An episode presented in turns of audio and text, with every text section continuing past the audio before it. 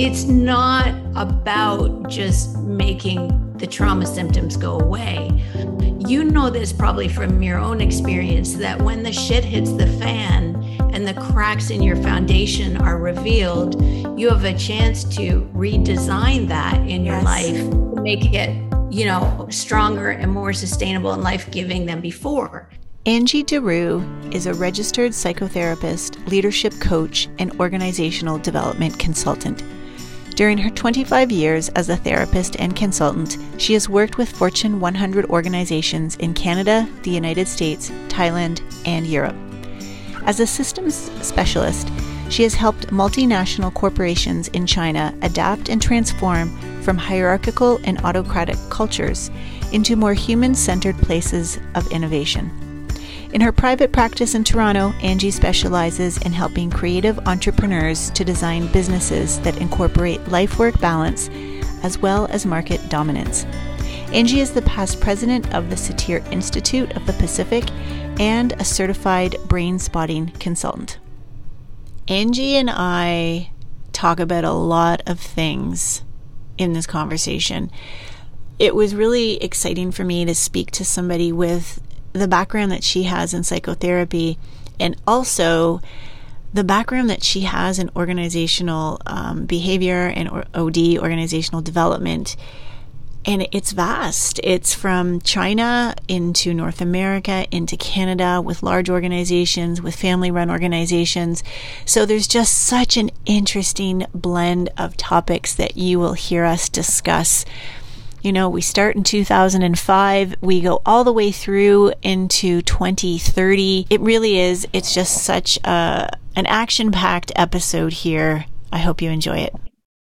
Hello, Evolve listeners. Welcome to another episode. And our guest today was introduced to me through another guest. And so I'm really excited to introduce everyone to Angie Dairou. Angie, welcome to the show.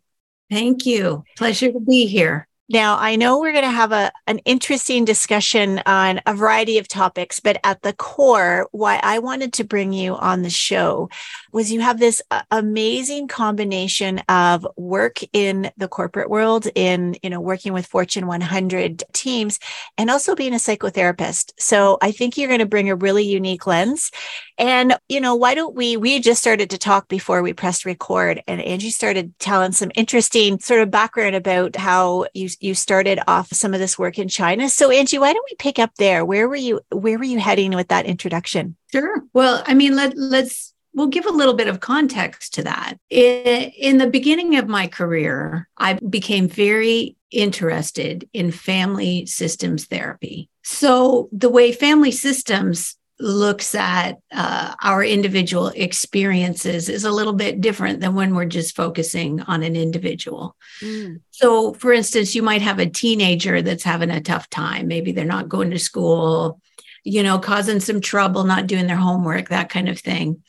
An individualistic lens would say, hey, what's going on with that kid that they're not being responsible?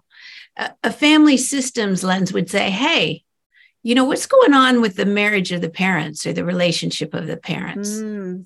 What's going on with the extended family? Maybe grandma's got cancer. Maybe, you know, dad got laid off recently. Maybe they moved and the neighborhood is an adjustment. Maybe the kid has some neurodiversity and has a hard time with new things. Maybe the parents have some neurodiversity and never knew it, you know? Yeah. Force themselves into situations that don't fit, and the kids picking up on the parents' lack of fulfillment. So this systemic lens has been something that's followed me my whole career. And so the model that I was originally not only trained in, but passionate about was called the Satir model, named after a famous psychotherapist named Virginia Satir. Mm-hmm. Recently, the top 10 psychotherapists of all time were named, and she was the only woman in the top 10 listed by Psychotherapy Networker. Wow. And so it was interesting that satir therapy became very popular in China. And that makes sense, right? Because China is a collective culture, very based. People work together. We saw during the pandemic that a hospital was built in 2 to 3 weeks. And so a mentor of mine, Dr. John Vanman, brought satir therapy to China and became very popular. And as the Chinese social workers and therapists and psychologists were learning it and being transformed by the power of the way we look at people, they wanted their friends and colleagues who were in the business world to also learn it. Okay. And I had just completed this master's degree in organizational psych, again, because I'm so interested in teams, and was invited to work there. And so that was back in about 2005 was the first time I started working with small companies and big companies, international companies in China. And basically the work is the same work as family therapy, but it is the work of dividing out the fact that in life we have tasks and we have experiences of those tasks. So there's tasks, we have our to-do list, but how do you want to treat yourself while you're doing the to-do list? How do you want to treat one another while you're engaged in the activity? Right. These are two different boxes, process and task. And many times, you know, business people tend to be task-focused and very self-sacrificing in terms of how they're approaching, how they're experiencing the pressures and the responsibilities. And what I was bringing into these systems was an awareness, especially in China, that you can treat your workers like a machine or you can treat your workers as people. One is more sustainable than the other. And it's going to have a very different experience. Exactly. Oh, wow. And that was like 18 years ago you were talking about that. Yeah. And this was just as the economy started rolling there, right? And just before the Olympics. This is, you know, before we had the westernization that we saw that seemed to peak maybe about 6 years ago. China now in a massive reorganization of its economy and its business, but there was a golden age of business there. And that included just a complete transformation from the previous communist impact on how we look at economics. And so people experienced massive change in their economic situation. And along with that, when we experience changes, whether they're good or bad, we experience chaos because of the lack of predictability. Right. And that's what you talk a lot about in your book is how do we bring our human selves along for the ride? Yeah. Well, Angie, we could talk about a lot of different things here. So just to let our listeners know, Angie was so gracious enough to read a copy of my book. We met before it was released. And so we're going to weave that into the conversation here today. We're not going to focus solely on that, but if we can circle back for a minute in this shift to that you saw happening in China, this notion of the experience of the worker. And what I find can happen with my clients, I'm sure you've heard it as well, is sometimes with good intention, leaders create this notion of work has to be a family. Can you talk a little bit around, because I think we're both on the same page with this, is like work is not a family and we don't want to be intersecting those two concepts at all. What do you think? Yeah, well, I think that depends largely in terms of what type of a business is it, how many people are involved in the business. Okay. You know, that becomes a different situation altogether when it's a family business. And I work with a lot of family businesses where we're untangling, you know, old hurts from when I was an adolescent versus you won't let me lead this project now. Yeah. What I would say is it gets to be designed by the people involved in terms of how much of your private life do you bring to work? How much do you want to bring to work? And what is the actual impact in reality of how much of yourself you're bringing to work and how much of yourself you aren't? So we all know people who don't bring any of themselves to work. Yep. You know, you don't even know if they have a partner. You don't even really know where they live. It's all about the technical aspect of their role. Right. In those times, it's kind of, it would be nicer if you at least knew when they have a hard day, all of a sudden something changes. It would be nice to know that their father had died last week. It would be nice to have a little bit more information about their private life. And then the pendulum swings, which is a little bit more common than when you and I were kind of coming up in the corporate world. And that is people share everything. Right. Well, I'm having a hard time today because I broke up with my boyfriend last week. And then I had this urinary tract infection. Yeah. and it's God. Like, whoa, okay. And sometimes people can mistake that for being a great leader.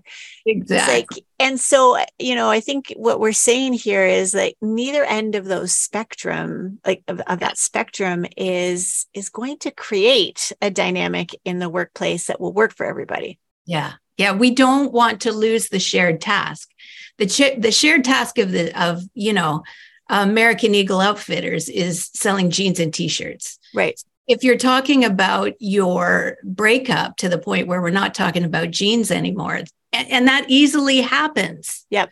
You know, yep. When people aren't getting their emotional needs met from appropriate relationships in their private life, then you know the role of the family or partnership or marriage gets transferred to the business. And that's confusing for everybody. You and I both know that a key part of being a good leader is keeping the focus of the vision, the purpose. Right. And if you don't have any context in terms of what the business goal is, then all of a sudden people are working to take care of each other's emotions, not rock the boat. There's a lot more emotional labor going on to make sure people aren't unhappy or upset, and they drop the ball in terms of getting things done. Right. Mm-hmm. Now, why is it a problem then? I just want to make sure, because I brought up this question and I just want to make sure that we answer it fully. Why might it be a problem then to look at your organization as a family? We're all one big family here. Well, because more energy then gets put into meeting each other's emotional needs becomes more of a priority than selling t-shirts. Right. It needs to be included, but it shouldn't be a priority. I always find, you and I opened up our conversation before you press record, and I had shared that I had just had a vacation. I always find that when I come back from vacation, I am like kicking ass in ways I haven't been in the last 3 months at work. Yep. And I'm filled up in my private life. I do better in my work life. And, you know, when I'm stimulated intellectually and I'm contributing in a way that really fits who I am at work, then I'm better at home too. But make no mistake, the primary focus of building relationships and meeting emotional needs is, in my opinion, it's a better context to do that in private partnerships and family life than it is to depend on a company.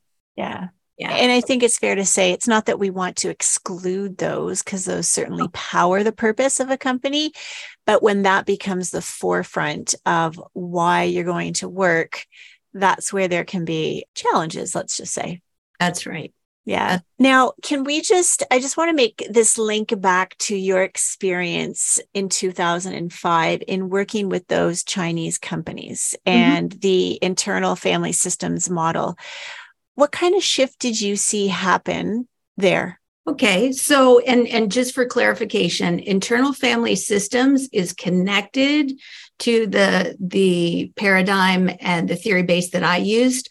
The Satir model is a little bit more about external family systems. Okay. Thank you. Yeah. So the Satir model, I guess, is more what I was referring to. Yeah. But they're connected. So Virginia used to say, you know, we have peace within, and then we have peace between, and we have peace among. There is a real trend right now in internal family systems, which is focusing on peace within you, peace between your parts. And that's necessary to have peace with other people, right? So you're picking up on the fact that there's a real connection. And I can take that to answer your question. What I saw when I first got to China was kind of a classic autocratic culture. The boss had control. So when the boss has full control over not just a task, but a person, then that authority can become oppressive. Mm. And that authority can go beyond the scope of the job we would have agreed on. So it wasn't unusual for some of the people that I was working with to also be doing personal favors for bosses, you know. And yeah, we're talking about picking up dry cleaning, and that's exactly what I was thinking. Picking up dry cleaning, painting homes. Yep. And yes, that extends into boundary violations like sexual favors, yep, you know, financial favors, that kind of thing. There wasn't a good differentiation of work roles, personal roles, specific work roles from other specific work roles. So okay, some would be overburdened with too much work, and the people with power wouldn't be pulling their weight. Right. And so that began to change, especially when you introduce an entrepreneurial opportunity to people without power. So as soon as things open up economically, now we have entrepreneurs, we have families who never had money and never had power beginning to have it and get really excited about it. But whoa, this is so different. I mean, people getting rich fast can be just as traumatizing as people losing money. Yep. Yep. Agreed. Yeah. Yeah. So massive, massive change. And that always, you know, you've experienced a change yourself as far as change of roles, change as far as losing your husband. It's always going to impact your sense of who am I and what am I responsible for? And so a big part of the work is just looking at that. How has that changed? Where are you right now? And where do you want it to be? Right. Mm-hmm. So now you said the T word. So we say the T word around here, trauma, and how a lot of money really quickly can be traumatizing. So let's just again level set, because, you know, my goal with this podcast and the book is to really debunk what myths we might hold about what trauma is. But can you describe, Angie, from your lens as a psychotherapist and also, you know, your experience in OD, what is trauma and why is it necessary for us to understand what this word means to make our workplaces better? Oh, that's a really good question. Here's what trauma means to me, and I'm going to simplify it tremendously. It used to be that people saw trauma as something terribly bad happening to me, and that thing had to be life-threatening, right? So we connected trauma with being the victim of a crime or a war, and that's kind of where we drew the line. Yeah. But there's a couple of factors that I want to bring in that make trauma trauma. So something like moving, you know, for a kid can actually stay with them for years and years and years. Yeah. Especially something like bullying, where it may not have been life-threatening, but it stays with a person and it impacts that sense of self and it impacts that sense of what am I responsible for and what am I not responsible for. So another couple factors that I would add on to something terrible happening are, one, this has shaken my sense of who I am. And I don't know what that is anymore, you know? Yeah. That's why age and what is happening in my life when it happens is so key. And we saw that with the pandemic. There were kids who went through homeschooling, you know, like doing work at home, back at school, doing work at home, back at school, and they did okay. Yep. But there were certain age groups where it has stuck. You know, if these kids were 11, 12 going through the pandemic, if these kids were just at the end of high school going through the pandemic, these key developmental times had more of a massive impact. So one category is identity. The other one is attunement. So let me talk about attunement. Basically, what I mean by attunement and trauma is I can go through something pretty bad if I know someone has my back. And that doesn't mean solving it. It means they're saying, I know this is hard for you. I'm here to witness your experience and acknowledge your experience and let you know that it's real and let you know that I care. Yeah. So people can go through really hard stuff, but if there isn't someone attuning to the experience, they're left with this chaotic experience of what the hell was that? Am I making it up? Right. Am I making it worse than it was? Is this impact that I'm carrying because I'm weak? Without the attunement, something is way worse and ends up in the big T. Wow. I really appreciate how you've described that and brought in identity and attunement to it. Yeah.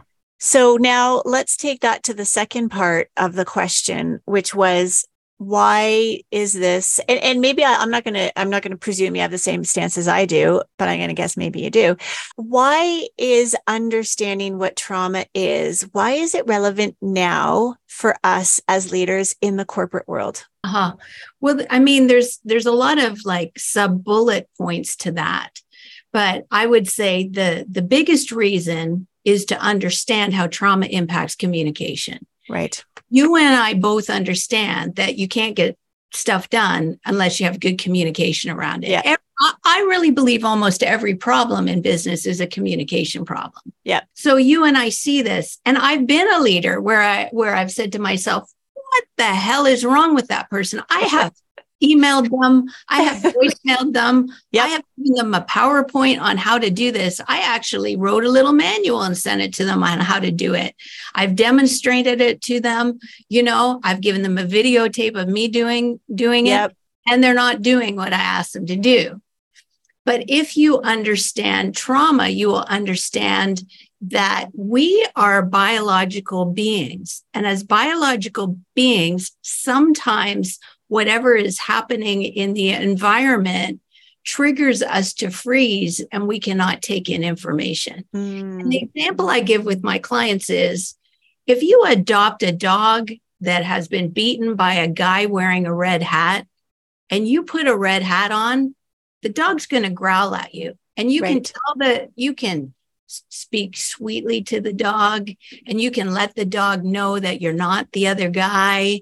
And, you know, and you can do with that dog what you've done with the last 8 dogs that you've owned, but that dog's nervous system is going to hijack everything you've done. And yeah. nothing you can do can penetrate it until the nervous system shifts.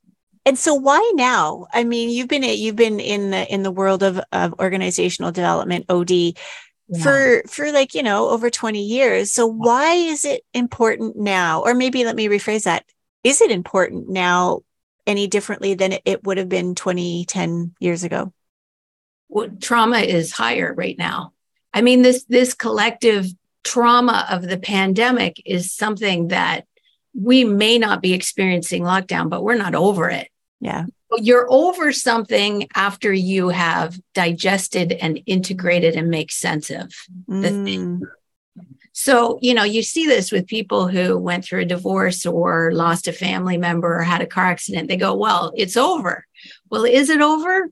Because I don't think you have had a chance to experience the impact of the fear and the shock and how your predictability changed and how your status quo was blown up and all of that kind of thing. So we were already at a very vulnerable place as a culture yep. because we had overextended ourselves. Yes. We overextended our physiology. We were overextended financially. We were overextended as far as too much focus on the outside world keeping up.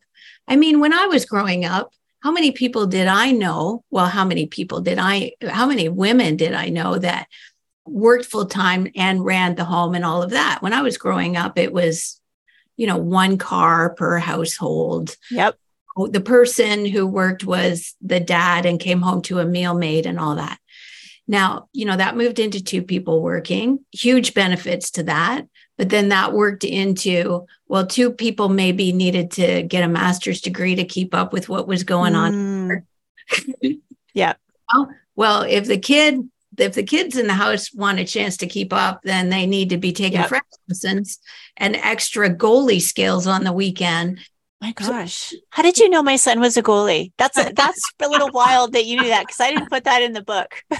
Right. So when you're overextended, it's going to hit you harder. And yeah, this is why we're seeing the mental health crisis. Wow. And, you know, we talked about that overextension in a few terms there, but then, you know, we can also layer on just the social injustice and all of that chaos that was going on around. So it's fair to say then it's more prevalent now. More of us are perhaps thinking that we're fine.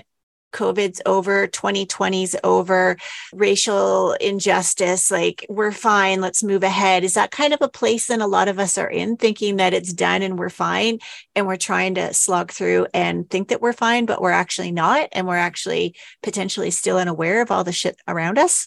Yeah. And, you know, and the way that the truth is coming to the surface, I'm still getting multiple referrals a day. I mean, I was full when this thing started, but I'm getting emails from potential clients saying, I have always been able to handle a busy period at work. And then it's like university when you have 10 final exams, you know, you're going to get strep throat after it. And then you go home and, you know, you watch TV and you bounce back, but people are not bouncing back.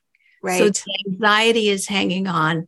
The depression is hanging on. And then we're seeing, and of course, this is inevitable, the physical illness and somatic symptoms.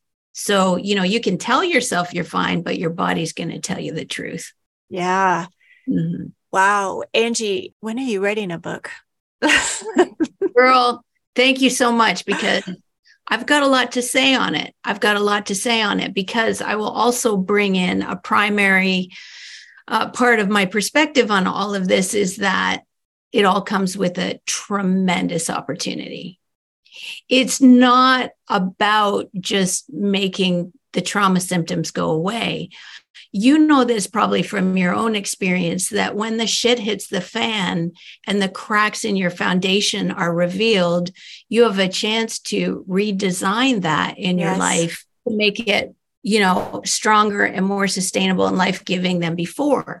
Yeah. And, you know, I have always worked too much, but what do you think it's like for a therapist to be going through a pandemic and then start to get 8-10 referrals a day? I had every client I've ever had in, you know, when it hit, it was whatever, 22, 23 years come back. And I care about all these people. Right. And when send me an email saying that their kid is, you know, beginning to cut themselves and what the hell is going on. And I started to work 6 days a week because I thought, just, and notice the mindset, I'll do this for a while and I'll catch up. And I'll be fine. Yeah. So it's right back into that whole system. So I had found a personal congruence and a balance that was just shredded to bits during the pandemic. And for the first time in a long time, I felt my own burnout impact me in ways that began to feel unmanageable. And what I ended up doing is are you ready for this? I ended up doing a 40-day silent retreat. 40 days. I felt I need to take some time to really experience, you know, all of the vulnerability, as you write so powerfully about in your book, of, you know, it's an existential experience, this pandemic, and it's an emotional experience, and it is a spiritual experience. I need time to make sense of it. And that's what it took for me to integrate my experience of the past 2-3 years. Wow. And that's when you say the opportunity that lies there for us. Is that what you're saying? Like the opportunity can be 100%, you know, opportunities to learn, you know, about specific emotions that you don't feel comfortable with. Some people are comfortable with sadness, but not anger. You know, you can learn about your automatic coping behaviors that you enter into. You can learn about how you're ripping yourself off. You can learn about how you're leaking your energy. And then, you know, you and I'm sure you know lots of people that go through life-threatening things. It's there where you go, well, what do you want? Yeah. What is life about? if you have a limited time on this planet, what's your priority? That's when life starts to get exciting. And sometimes you don't face that until your life energy is threatened. So the 40-day retreat, what I hear in that is, and I talk about this in the book around this notion of having our body as a center of intelligence and recognizing that our nervous system and how we are able to interpret what comes into our nervous system is greatly impacted by all the noise, everything going on around us. So when I heard you say 40-day silent retreat, what I hear is giving my nervous system a chance to almost like recalibrate, restart, because it was completely overloaded. Yeah. You know, what we see, what we hear, what we're eating, what we're tasting. I mean, I was eating a hell of a lot more food then too, but yeah, still I'm a little bit more. And I think this is where like I'm trying to simplify or find a simple message in amongst all of this, because not everybody's going to want to get down into all of the psychotherapy concepts. Yeah. I think an important message in here that I've really recognized is our body, our nervous system in particular, is a leadership tool. Yes. Yeah. And when I think of where our workplaces are right now, leaders included at all levels, we're all trying to keep doing what we've done before. Yeah. Because it's hard to find that space to even find that little opening of how the hell do I do this differently? Yeah. So for those of us who don't know if we could survive a 40-day retreat or perhaps 4-day or 4-day or 4-hour in my case, maybe. And, you know, realistically, that's not an option for everybody. What could be some things for leaders? And we're going to talk specifically about leaders, but again, let's say a leader is anybody in an organization who wants to try and make things better. Yeah. Title aside. Yeah. What are some things that leaders could do then that aren't as long as a 40-day retreat, but maybe in some small pieces can help us find this little opening, this little way of being that might be a bit different? Yeah, I think that's beautiful. You know, and I'm a practical person. So I like what you're saying about drilling down into something that's more simple and practical and helpful. And I just want to say that's what I really felt the gift of your book was. I would have trouble, you know, summarizing what I think is most essential for leaders to know. And thank goodness I don't have to, because you did it. You know, it's the perfect amount of pages, and it's the perfect scope of information for leaders to understand that people cannot leave their human parts at home, that they're bringing their heart selves, like you said, and they're bringing their intellectual selves, and they're bringing all of it to work. So if I were to bring it down into something, I would say, can you in your mind picture and come back to the word listen? Just listen. Mm-hmm. So for instance, as a leader, when you come home and you're tired and you're burnt out, can you listen to the part of you that's tired? Can you listen to the part of you that's frustrated, for instance? Because the part of you that's frustrated is saying, the way that I'm going about it is not working. But we want it to work. So what do? We push harder. We work longer. We send another email, right? Yes. It's that line, per my last email. Yeah. And you know what? It's funny. I just sent an email out the other day. I felt a bit of anger and I thought, okay, I'm going to express this anger. And it was a bit of a like, I could do this if you would do this for me first, like you said you would. Yeah. And afterwards I thought, oh, and then the reply back I got was a little bit more apologetic. And I thought, was that the right thing to do? But it was, again, just a little bit of listening. I don't think in the past I would have listened. And it wasn't a terse email at all. But in the past, I would have just taken it on and said nothing. And this time I thought, no, I think it's important they know that this isn't optimal, but I wasn't being a jerk about it. Absolutely. But to your point is just listening, because when we actually truly do listen, We just create that little bit of space that allows us to be more intentional with a response versus just a knee-jerk reaction. Absolutely. So, you know, you listen to your whole self in order to find, where are you in this moment? Why is that important? We know that any good business is looking at the profit and loss, right? Yeah. You know, we're looking at the balance sheet. You have to know where you are financially to know what needs to happen to get to your goal. But why don't we do that as a human? Where are you? Yeah. When I train therapists, I use this little metaphor. I say, you and I have agreed we're going to have lunch at a restaurant. And I always say it's a restaurant in Aruba, because there's this place I really like in Aruba where you eat or in the water while you're having lunch. So we're in Aruba. We've agreed to have lunch. You know, I get there first. You call me on my cell phone and you say, you know, I'm lost. I can't find the restaurant. There's no GPS in this darn rental car in Aruba. And what's the first thing I'm going to say? Where are you? But we don't.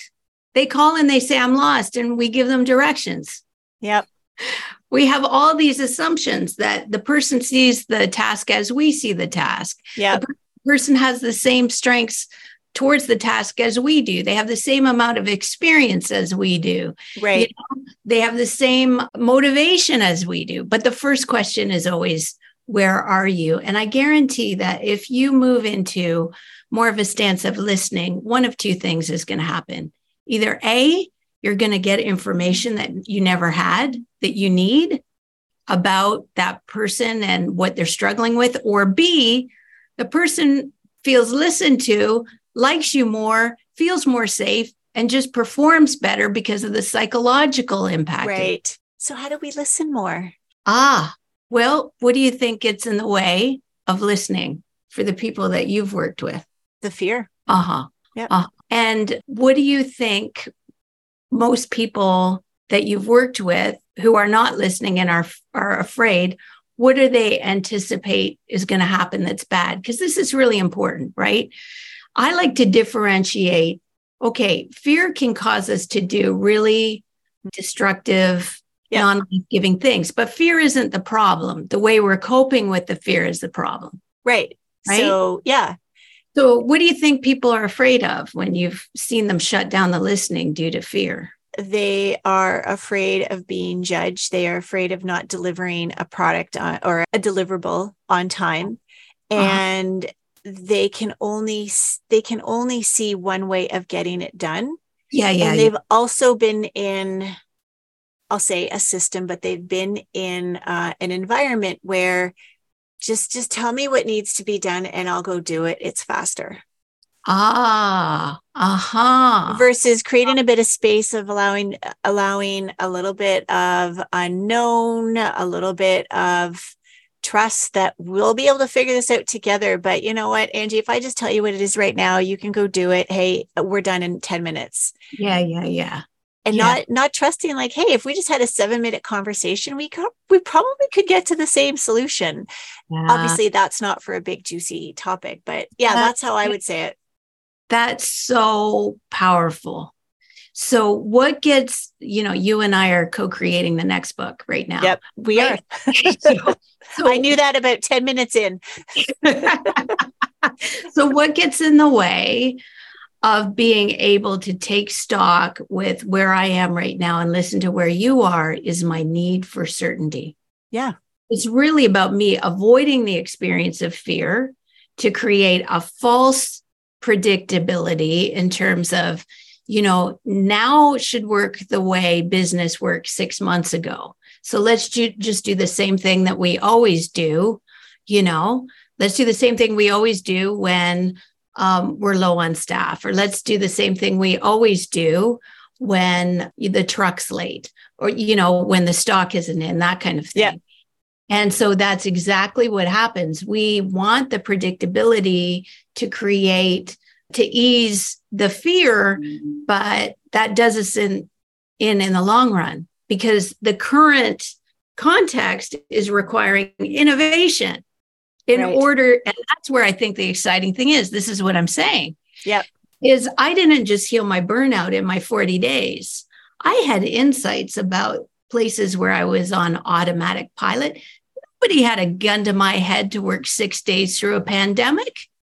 Yeah. That was my old strategy to create predictability for myself. When I was a kid, you talked about your childhood in your book. Yep. When I was a kid, I brought stability in the family by being a grade A student and the fair queen of Milton, Ontario in 1988 with my big hair and the candy striper that got the award in the hospital, all that kind of stuff. So I reverted to past predictability to create safety for myself, but it wasn't doing the trick anymore. So that's what we're saying is we're not letting go of, we're looking for more predictability. Yep. Yep. And you see that, right? See it everywhere, at home, at work, in the community, everywhere. Yeah. Can I add one other little piece into this that I'm realizing? So I'm just going to take my own business N of one. Yeah. I love to try new things. It's really, I am, you know, one of my friends says, you know, you disrupt yourself. She jokes about that I will disrupt my own self, where I find I'm meeting just a point that I just don't know what to do with is the cognitive load to be learning so many new things at the same time as innovating. And here's a real experience, right? I made a list of the different apps that I use and software and, you know, be it Dubsado or Calendly or Proposify. And my list was like about 10 different things. Yeah. And so that I think is another piece as our, I guess, what are we going through? I know they're saying it's the fourth. I think we're kind of on to like the fifth new industrial revolution with the new AI, but you know, trying to maintain a sense of calm when things are unpredictable as that cognitive load that we need to, or that's being dumped upon us as well through all the new tools that we're using. Yeah. Can you comment on that? Like what's going on there? Is it just me or what's going on in my little N of one? No. It's such a good question. And how do I keep up? Like, how do I keep up? And especially like in any business, the change is happening fast and the new tools are emerging fast and the new techniques are emerging fast and the new way to market is emerging fast. I mean, did you see Instagram launched Threads and Threads, Twitter? Oh my God, I was having a hard enough time with TikTok and Instagram and Facebook and all that. But this is where, you know, your book is so helpful. You talk about head intelligence and you talk about heart intelligence. And it's in the integration of the two, in the integration of task and process, that we begin to open up to a new skill that's needed. And that's where you know, you're moving now is this skill of discernment. And so when I have a lot of choices about the apps and I have a lot of choices about what I have to learn to keep up in my career. So for me, what do I have to keep up with? Brain science, you know, psychology. That's not moving very fast at all, is it? Right? You know, external business systems and MIT, coaching, marketing, all that kind of thing. So, you know, there's this thing that happens when you have, let's say you're looking at all your apps and you're looking at all of these demands on yourself. You stop and you say, well, how is looking at this list of tasks or possibilities impacting me in this moment? Right. The question, how is it impacting me, is going to bring you into your physical sensations, your current emotional state, you know, and it'll also bring you into your beliefs about yourself. But physical sensations are key. You talk about the body so much. Yep. As you stay with the impact of, especially tension of overload with the body begins to digest all of these ideas, experiences, impacts, and it begins to process it in a way. It's just like digesting a 40-ounce steak that you've eaten. It begins to, you know, process in a way where it was designed to move us towards the experience of homeostasis and calm.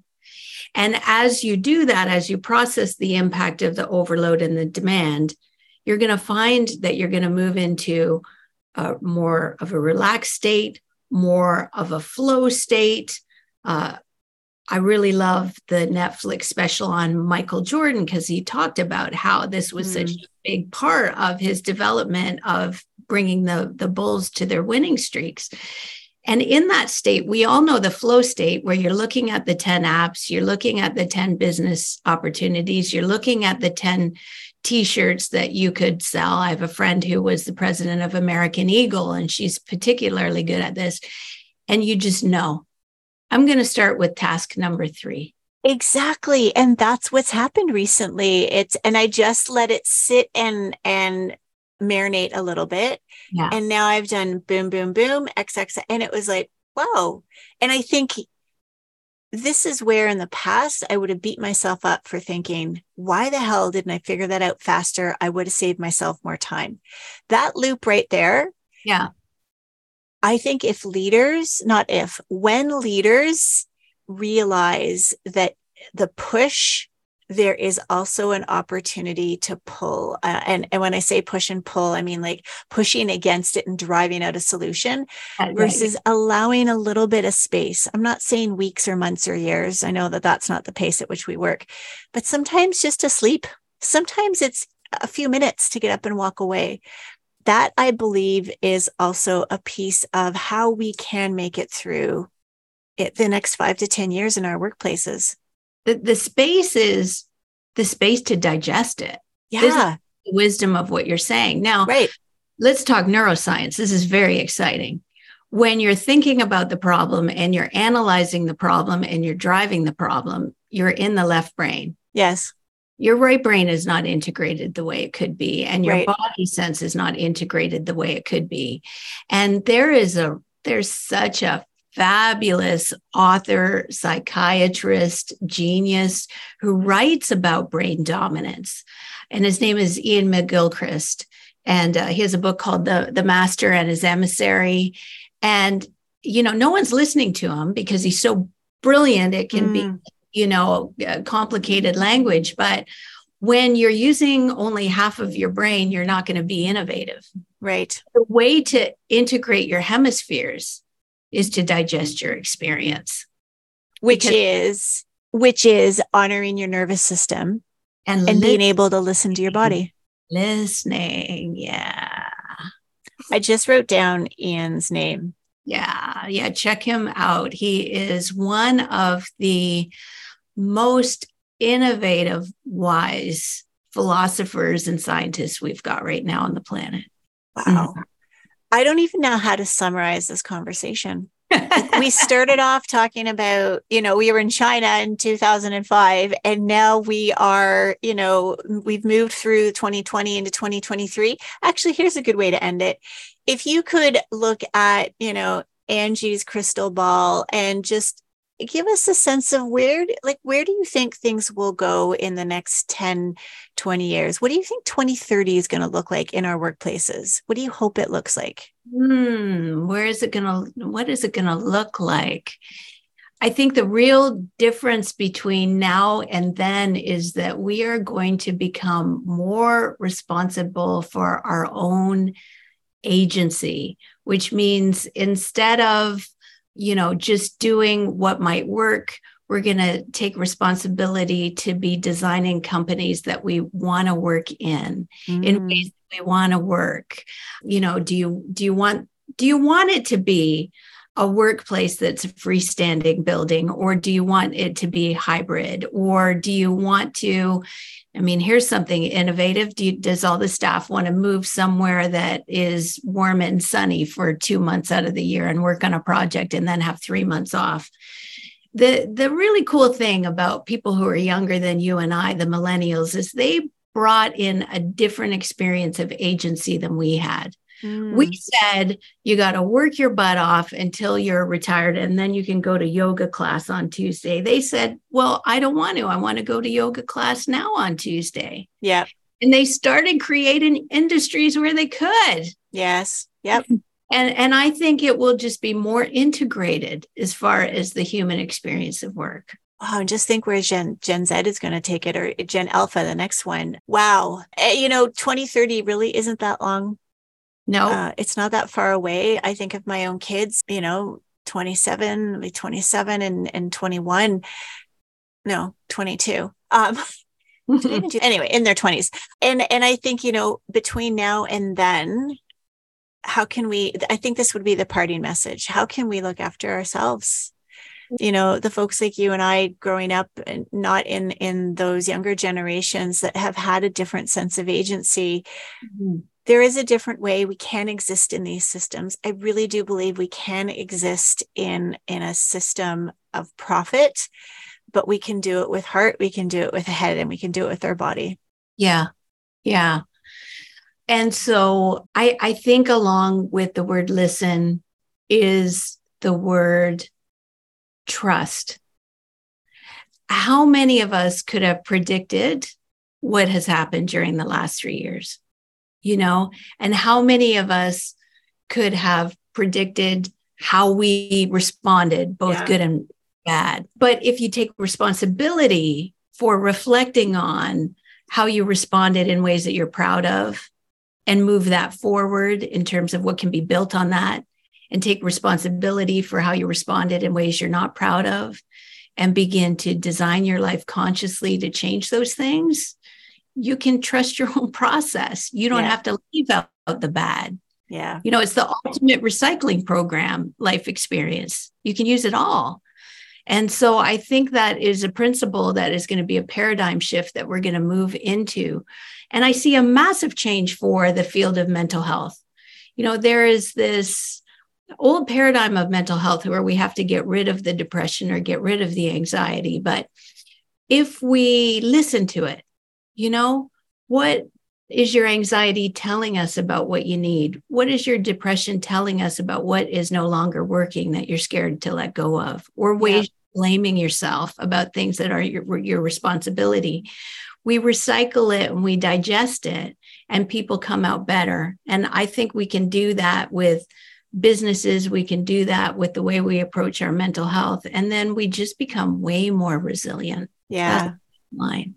Angie, this was just a wonderful, wonderful conversation. Before we head to the last three questions, because I always ask my guests three questions, where can people connect with you? Is there a way that they could find out more about what you do? Is that something you want to share? Yeah. Well, I'm, kind of in a process myself right now, as far as moving my practice into what I call the next generation of really helping my entrepreneurs come out of the pandemic and into creating what they're doing that's new. And so because of that, at this point in time, I'm not accepting any new referrals, for that. But people can keep track of me on, the best way is on Instagram. So that's just my name, Angie Dairou, Dairou on Insta. Then you can keep up with what's happening and where I am. Wonderful. Thank you so much, Angie. So we're going to close off with the three elements that you would have read about in the book that I think that leaders of today, they focus in these three areas and put conscious effort into these three areas. It will help them navigate through the workplace in a more successful way. So the first one is self-awareness. So is there a story, Angie, or an insight that you can recall, a moment, an experience that yielded a really incredible amount of information to you about yourself, took you to a whole new level of self-awareness? About myself. Well, I'll tell you what came to me, and it was recent. I saw this, and it was an Instagram post. I saw this Venn diagram. So it was three intersecting circles. This was last summer. And the intersecting circles, this little graphic, was ADHD and autism and giftedness. And this therapist was sharing about how these circles were overlapping and how these states are so connected. And as I looked at it, I saw, oh my God, I've worked with entrepreneurs all these years, and the majority of them have ADHD. you know? Mm-hmm. And because of that, and because of their tendency to get scattered, they don't see their giftedness, you know? Mm-hmm. And I've worked with so many people that were so driven and had such a hard time with sometimes relationships and sometimes change. And I saw that autism wasn't just what we think of in terms of profound autism, like you would see on the movie Rain Man, that kind of thing. Yeah. I just to narrow that down, I realized that I've been specializing in neurodiversity for 30 years. And then opened the doors to me seeing myself in my own giftedness and my own scatteredness and my own sensitive nervous system. And that's really opened the door to me being able to treat myself in terms of having unique needs instead of deficiencies. And I also predict we're going to see a trend in working with neurodiversity at work as well. Absolutely. Absolutely. Oh, we could have a whole other conversation about that. Maybe we will. I'm not going to pursue that because it would be a whole other hour. So second question, and this is around self-regulation, understanding our emotions, that sort of thing. Is there a practice or a ritual that you really rely on to help you return to a state of calm or find your way back to a less escalated state? Yeah. Body awareness, bottom line. What does that mean? Yeah. So the moment that I begin to feel like worried about an issue, I say, what is happening in my chest? What is happening in my hips? What is happening in my legs? Can I feel my feet? Now, a lot of people mistake this to mean that I'm relaxing my body. I'm not. I notice that my right shoulder is tight. My left one might be more relaxed. And I might notice that I have some tension in my throat, but not in my belly. And that just brings me into the presence. And then my body begins to respond to my presence by dropping the tension. And if you want like a bonus to that, you can use bilateral sound. And so that is sound that's engineered music to go into your right ear and then your left on headphones and then your right and your left. That's going to balance those hemispheres. So you can search bilateral music on Spotify, Apple Music, Google Play, any platform you want. You throw on that bilateral sound and pay attention to your body and it'll be 2 minutes and you're shifted. So It's funny, Steve, when I asked Steve this question, so Steve Hotz, which is will have been a show a few episodes before this one, he talked about biurnal beats. And so is that is the same thing? It's going on both sides? Okay. Yeah. That's how I met Steve. We're both psychotherapists who love cutting edge stuff and it worked. Yeah. Mm. All right. And then the last question, Angie, what is a song or genre of music that makes you feel connected to something bigger than yourself? You know, here's the recommendation I would make for people is think of a time in your life where you felt the most alive. What was the music that was playing on the radio then? You know, so it was really funny. We were just surfing the Netflix, Al and I, this is my husband, Al and I, and, you know, currently there's a little documentary on Wham! We're like, we went to high school in the 80s. We're going to throw that on.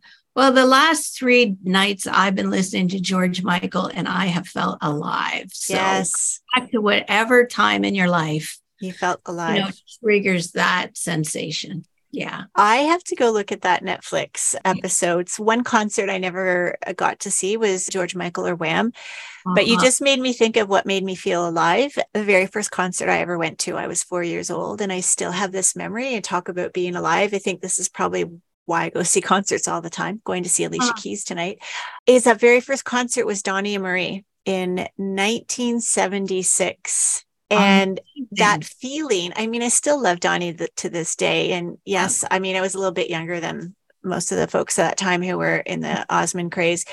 But I love how you said that because I literally can remember being this little 4-year-old with my little glow stick up in the air, just like the feeling of that music. Yeah. Oh, thank you so much, Angie. I feel like I kind of met like my sister from another mister here. Like, I know we have Steve Hotz to thank for bringing our worlds together, but I'm really grateful to have you on the show and to hear of your fabulous insights and perspectives and just your really simple, informative way to describe some of these concepts. Mm-hmm. It's been great for me too. And anytime you want to pick it up again, you just give me a call. All right. Well, we're not that far apart. Maybe there's going to be a coffee date that won't have a podcast microphone involved, but who knows? Okay.